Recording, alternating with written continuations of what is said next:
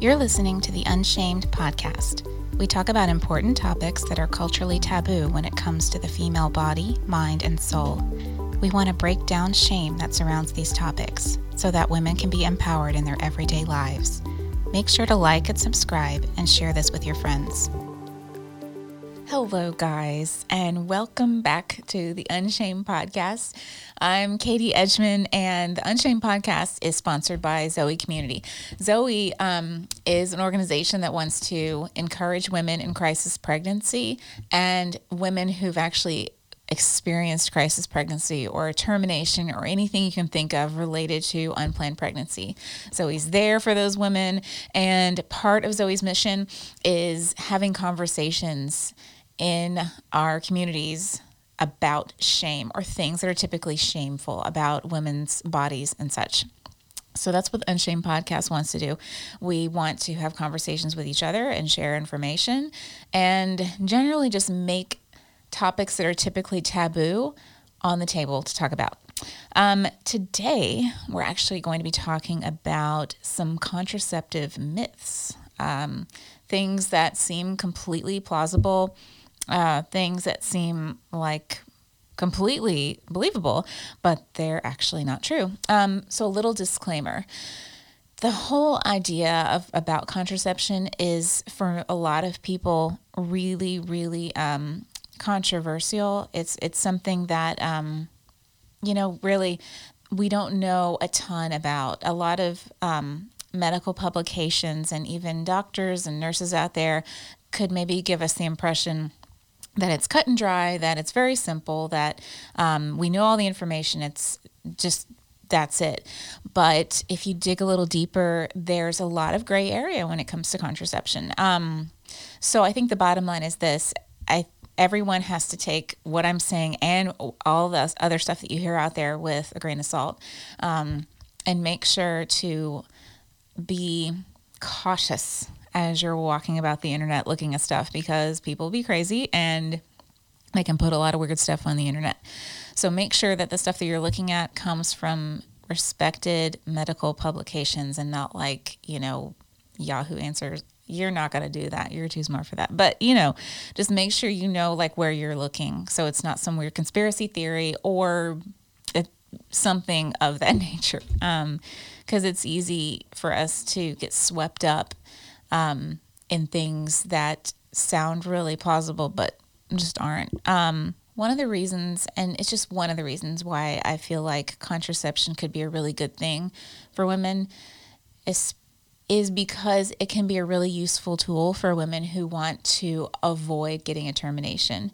Um, women who are sexually active but don't want to have a baby, but also don't want to get a termination. There's a big group of you guys out there. Um, so, contraception can be extremely useful for you, and you need to know what works for you and what doesn't. And if something's not working for you, speak up, say something, because you deserve to be on something that definitely works for you. And there is something that works for you, I promise, as somebody who's counseled lots of women on their contraceptive options, um, you're you're not alone in having weird side effects or you know um, finding it difficult to find something for you. But trust me, there is something out there for you, and um, you just need to find a doctor who will work with you to figure out what that is.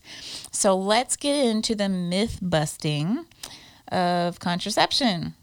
Oh boy, there's so many myths out there, but we're just gonna do we're gonna do a, f- a few, just a few. Uh, we're gonna do five. Um, so myth number one: hormonal contraception will mess up my cycle long term.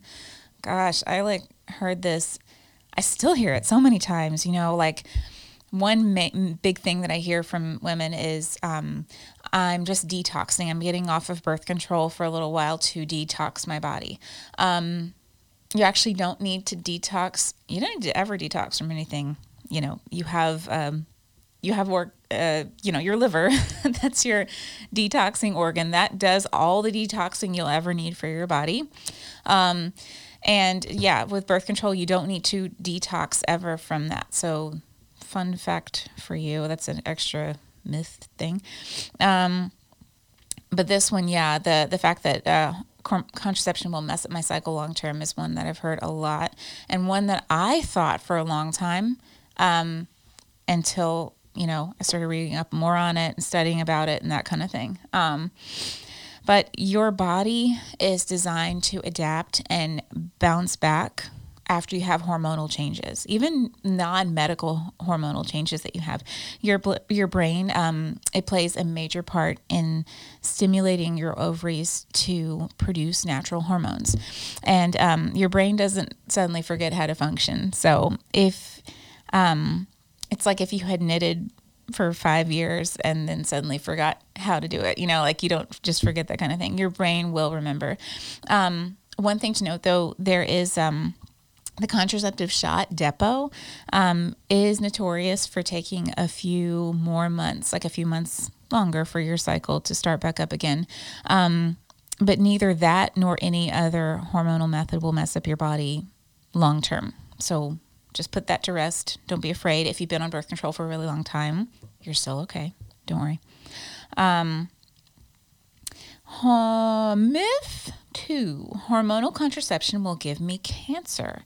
That is a big one that I've heard, and a lot of women are really scared to take anything because they're worried about it giving them cancer. Um, there's, you know, you guys know huge different different difference between correlation and causation. Um, so while there is some evidence that some oral contraceptives can have a slightly a slight increased risk for breast cancer. There's also evidence that um, certain contracepti- contraceptives can actually lower your risk for colorectal cancer, ovarian cancer, and endometrial cancer.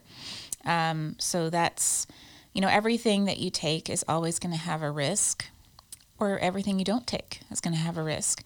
So you just have to weigh your risks and benefits for you. And each method out there has its own set of risks and benefits. But fortunately, there's tons of methods out there. You just need to find the one that works for you. But don't let fear of cancer play a part um, unless you of course you have a family history or a personal history with any kind of cancer don't let that play a major role in your decision making process because you definitely need to be protected if you're sexually active um, so weighing the risks is definitely important. Um, I'm going to put a link to um, a research study down at the bottom about this so you guys can read more. Um, if you like this topic, or if you want to hear more about birth control, pills, shot, ring, patch, blah, blah, blah, all that, um, we'll definitely be doing more topics like that in the future. In fact, we'll be talking about, we can get into like the nitty gritty of benefits, risks, um, crazy stories and all that kind of stuff about certain methods. So, uh, if you want to hear about a specific method, comment below and say, hey, let's talk more about like the shot or the patch or whatever. And we will definitely um, include that in our decision making uh, because you guys are special. Yes. So, myth three. Um, the coil, so that's what we call in Ireland the, the coil, the Mirena, Paragard, or Kyleena, is only for women who've had babies already. So this is one that is really old news, but you know, it could still be around. Uh, I remember when I was still practicing, um, we would really only recommend that women who've already had kids get an IUD because um, it was really painful and uncomfortable, and it was just really difficult to insert an IUD. Um, I remember I had a colleague at the time who was like, "That's total. That's that's bogus. Like that's stupid." I remember thinking, "Huh, when she sounds like she knows what she's talking about, that sounds pretty good. I think I would rather have all women." You know, be able to get these things. Well, turns out she was totally right um, about many things. She's very smart. But um, the research has shown that women adolescents up to whatever age are encouraged to get IUDs. Um, they're really great for women who um, who maybe have um, problems, health problems like blood pressure, headaches, different things that um, might make it difficult to take uh, hormonal contraception. Or, you know, you're like me and you can't remember things. so, having something in there for five to 10 years that you don't really have to check on is very good. Um, But um, I'm really thankful that that recommendation of the olden days has gone the way of the dinosaur. Uh, myth four I can avoid pregnancy if I stand up, pee, shower, douche, whatever after sex. Um, this one is an old one, an ancient one. Um, it's kind of fallen by the wayside over the past few years, which is amazing. Um, but you know, it does make sense that if semen carries sperm, we wash out the semen, the sperm go with it, right? But um, every time a guy ejaculates, he releases 11 million sperm. So like, that's not like 11 million like passive. Hey, what's up, guys? This is like sperm on a mission. Their one job is to make you pregnant. Um, so 11 million single-minded uh, little swimmers. That's that's trouble. So um, they will get up into your cervix no matter what position you're in, or um, and yeah, whatever happens, they're gonna get up there. Also, um, don't douche ever. I'm sure, like, it's pretty common now that everybody knows not to douche. But um, I, I was in Tesco the other day and I saw uh, a product for that, and I was like, oh, I can't believe they're still selling um, this isn't a bad mouth Tesco. Tesco is wonderful, whatever. Um, but uh, just don't do it. Your body is designed to clean itself out. It's really amazing how we we work. Um, but uh, your vaginal pH is a certain special pH. When we uh, wash things up in there, squirt water, douche, any kind of, especially perfumed type types products, um, that can mess with the pH bad bacteria come in because the good bacteria are gone, and then you've got a really uncomfortable situation on your hands. Um, so just stay away from anything like that.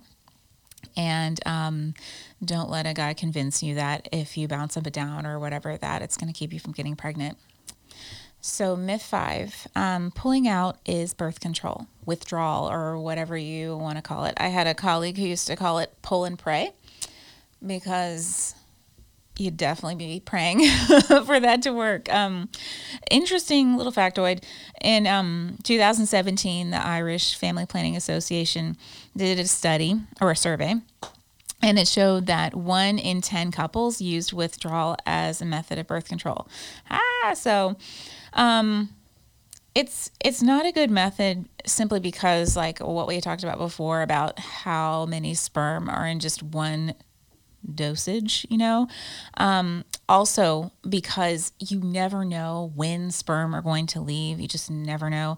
Um, it commonly, like we can, we call it, or people call it pre cum, or, you know, just ejaculate can just come on up there, and we have no idea when or where or anything like that. Um, so, we need to have a, a, more effective method or a method rather than pulling out. Um, so that's definitely a myth that pulling out will help you at all. It won't. I'll put a link below to that um, an article uh, that was about um, about the survey, so you guys can read more about that too. So we've looked at the five myths or five of the myths. There's more out there, you know, about contraception. Um, so next time someone tells you uh, a birth control conspiracy theory, just you know you can say no thanks crazy um, i'm good um, you know so you know to look at the internet with caution proceed uh, with much skepticism is my recommendation. Um, so look up the information for yourself you know uh, look at the links look at more links. Let me know what you find out. If you uh, look other places on the internet and find out something cool put that in the comments let me know um, and um, if you're about to get busy with your guy and he suggests one of the myths as a way to get out of using a condom, um, you can help have the confidence to tell him to show you some respect and dress for the occasion, you know? So, speaking of wrapping it up, uh, I hope you've enjoyed this little myth busting adventure. And um, be sure to click like and subscribe. Uh, let me know in the comments what you think. More stuff that you want to hear about. Uh, if you have any myths that you've heard that you find weird, scary, hilarious, please comment away because I always love a good story. Um, and stay tuned next time for some conversations that we're going to have about lots of different things. We'll be talking to some, we'll probably be talking to a GP about different kinds of infection that you might get. Um, what are the different symptoms of what and when you should go to the GP and that kind of thing.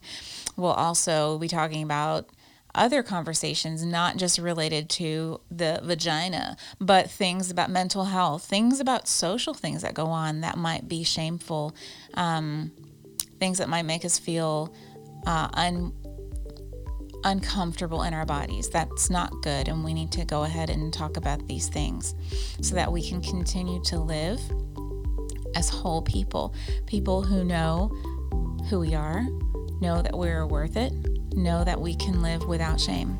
So stay tuned for next time and have a good day. We hope you've enjoyed this episode of the Unshamed podcast. Join us next time for another topic that we hope empowers you. Don't forget to like and subscribe and share this with your friends.